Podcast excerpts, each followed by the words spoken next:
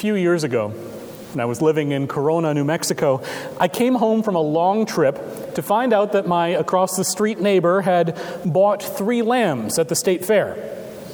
Now, these lambs were incredibly cute and cuddly with their big eyes and their short little bodies. They looked like cartoon animals brought to life. I'd never seen anything so cute. But they were clearly not used to living in a small pen. They ran from one side to the other, like they were looking for the next place to go, and they bleated constantly.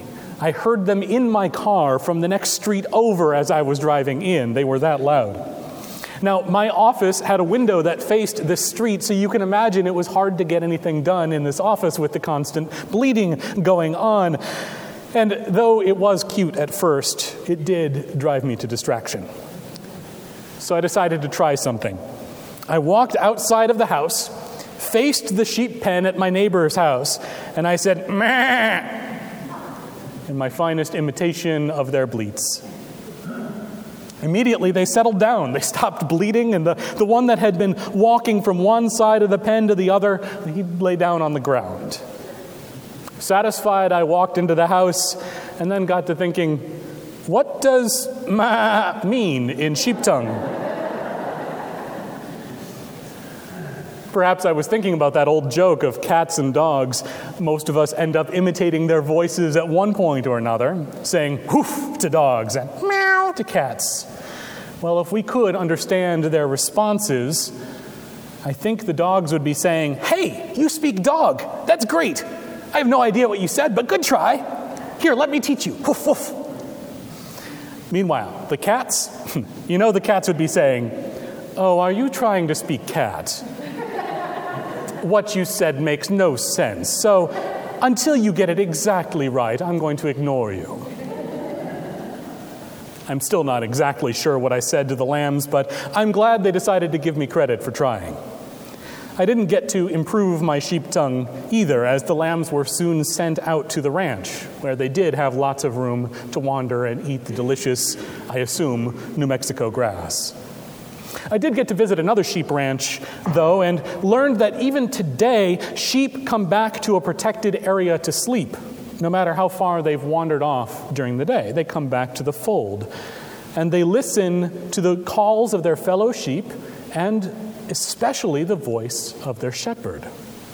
Even if there are multiple herds of sheep grazing on common land, the sheep know their own shepherd's voice and will come to their shepherd alone and not to anyone else calling them. In John's Gospel, of course, we see this same idea at work. Many villages in Galilee and Judea had communal sheepfolds, where the sheep owned by many families would shelter together. That way, one family at a time could be tasked with watching over them, making sure they were okay through the night, and the rest of the shepherds could actually sleep through the night and not have to stay keeping guard. Now, if you owned sheep and you wanted to take them out of the fold to graze, you would turn up at, you know, early o'clock and uh, at the gate, and the family watching the sheep that day would let you call out to your sheep to follow you to the trails. If you didn't go to the gate and instead decided that the best way to get in was to crawl over the fence to get to the sheep, it was pretty much thought that you were not the rightful owners of those sheep. You might sling one over your shoulder and run away. That was thieving behavior if you're taking them from the fold that way. In John, Jesus uses this example to show what it means to be the true shepherd. A true shepherd doesn't use violence, doesn't sneak in, doesn't steal sheep away. No, a true shepherd calls the sheep by name, and they know the shepherd and follow where the shepherd leads. But somehow this story wasn't understood, as a lot of Jesus' parables. And so Jesus tries to make it more plain. He goes on to say, I assure you, I am the gate for the sheep. Whoever enters through me will be saved. They will be able to come in and go out. They will find everything they need. The thief comes to steal, kill, destroy, but I came to give life, life that is full and good. This is all well and good and very helpful to explain what's going on. But why, in trying to clarify, why does Jesus say, I am the gate? Surely he's the shepherd. What's this gate business? Where does this come from? That's confusing at best to us today. But take a look at the picture on your bulletin cover. Here we see a shepherd standing at the entry to a sheepfold. Now, folds like this would be used uh, when the sheep couldn't make it back to the village at night. This was somewhere out in the hills. Notice that there is no gate, no door to the sheepfold.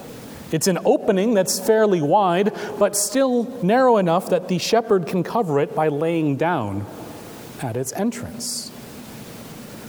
And that's exactly what the shepherds at folds like these would do. The shepherd becomes the gate to protect the sheep. Any sheep that tried to get out would wander over the shepherd and would wake them up. And the shepherd would be aware of anything trying to get in as well. The shepherd becomes the gate, keeping the sheep inside for the night, protecting them, keeping them safe. So when Jesus says, I am the gate, this is a way of saying, I am the shepherd. And in a few chapters later, he will actually state this directly I am the good shepherd. And unlike my futile attempts to speak lamb tongue, Jesus not only speaks our language, but calls each of us by name. Calls each of us by name. Now, each of, uh, in, in our world today, names have a certain power, right? We sign our name to documents that are important and credit card slips where we're promising that we're going to pay this money. It tends to be a symbol of honor. I will sign my name to this. To documents like, oh, say the Declaration of Independence or the Constitution, the names are important, and we sign them to it. We also tend to look up or answer if someone says a name that is even a little bit like ours. Maybe you've had this experience at coffee shops, uh, classrooms, other places where names are called out even if it's just slightly off of your name. Well, that might be me. I should answer this too. Seems to be the way forward.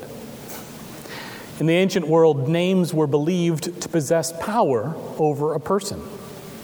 It was believed that a child's name shaped their destiny, that if you knew someone's true name, you would have power over them. That's what's going on in the Rumpelstiltskin fairy tale. It's not until his name is discovered that the young woman has power over him. People would take particular pains to hide their true names, going by nicknames, except with close family. But listen to what God says through the prophet Isaiah Fear not, I have redeemed you, I have called you by name. You are mine. God calls us by name claiming ultimate power over us, and tells us not to fear because God has claimed us. There's no one else that can do harm to us by our name. God has priority. Now, if God were vengeful, terrible, or tyrannical, that would be a pretty scary statement. But God, as we just sang about, God's all about love. God is love. And God's claim of us is a claim of grace, of freedom, and love. Jesus reminds us that the sheep are free to come in and go out, that they have freedom of motion, can seek the fold when needing shelter, can seek food when hungry. The true shepherd cares for the flock, leading them to new pastures and into safety when needed. That God calls us by our true name is vitally important. You see, the Jewish people were intimately familiar with being renamed by their conquerors. And nowhere is this more clear than in the story of Daniel and his friends, Hananiah, Mishael, and Azariah. Their names have specific meanings in Hebrew. Daniel means God is my judge. Well, the other three means, mean Adonai is gracious, who is like God, and Adonai helps, respect, uh, respectively. When they were carried to Babylon after the fall of Jerusalem, they were all renamed. Daniel became Belteshazzar, and the other three became the more familiar to us Shadrach, Meshach, and Abednego. Those were their Babylonian names. Their names, their identities were changed to fit the language of their oppressors. But they remembered that God called them by their true names and were not afraid, even in the midst of those who were trying to harm them. Sadly, we Americans have acted more like the Babylonians in this story than the Hebrew people. In encountering native people, not only did we force different names on them, changing the syllables into something more pronounceable, like Hiawatha from Hiawatha, or turning Chavez into Jarvis, or just assigning a new name altogether, like was done routinely on plantations and in native boarding schools. This serves as a reminder to us, my friends, that we need to take care to learn someone else's name as they say it. And if you do this, you'll go far in showing the love and respect for people that God does, because through you they will hear God calling their true name instead of having their identity replaced with something that's easier for you. Fortunately, not every contact between native peoples and Europeans led to this level of disrespect and ultimately violence, though it did all too many times. Think of how differently things would be if we took Jesus' reminder that there are sheep in folds different from ours more seriously. For instance, let me tell you the story of the Reverend Egerton Young, who was a Methodist minister and missionary in the 19th century in Saskatchewan, Canada. As a young minister riding circuit between far flung churches, he befriended a fellow minister who was of the Cree peoples and learned their Algonquin dialect. I'm using Cree here because this is the name of the people that they have claimed for themselves today. Then they had a different name, and I don't know which of the different names it was. I, unfortunately, the historical record is such that I'm forced to use this name that was applied to them by French, and I recognize the irony in this story. However, Reverend Young and his wife went to live in a lodge with several families of the Cree who had never heard the gospel stories and proceeded to teach the message of God's love for the world.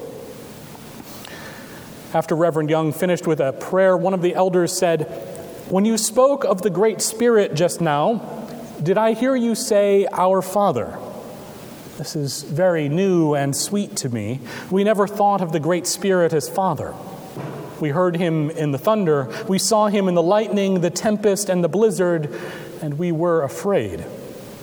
So when you tell us that the Great Spirit is our Father, that is very beautiful to us. After a moment, he went on to, to ask, Missionary, did you say that the Great Spirit, Spirit is your Father? Of course, Reverend Young answered. Yes. And did you also say that the Great Spirit is Father of the Cree? I did. Then we are brothers. Truly, we are all children of God, and God calls us by name. Soon after God says, I have called you by name, you are mine, in Isaiah, God says, Everyone is called by my name.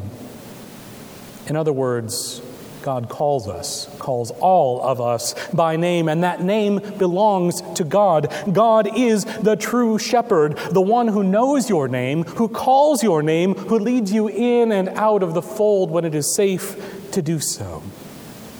So when you feel lost, listen for the voice of the shepherd calling out your name. It might sound like your own voice within. It might sound like the voice of your mother or father. It might sound like the voice of your true love or even your child. Any which way, you'll know it by its loving sound. It is the true shepherd that leads us out and back in, that keeps us safe, that guides our way. And it is the true shepherd that is the voice not only at the gate of our fold, but the gate of the fold of our neighbor as well, and the gate of our siblings across the whole planet. And so, May you hear the voice of the shepherd and may you follow the way the shepherd leads. May God call you by name and may you love God so much that names fall away and you are just constantly in the company of God, our Father, the shepherd, and the Spirit. Amen.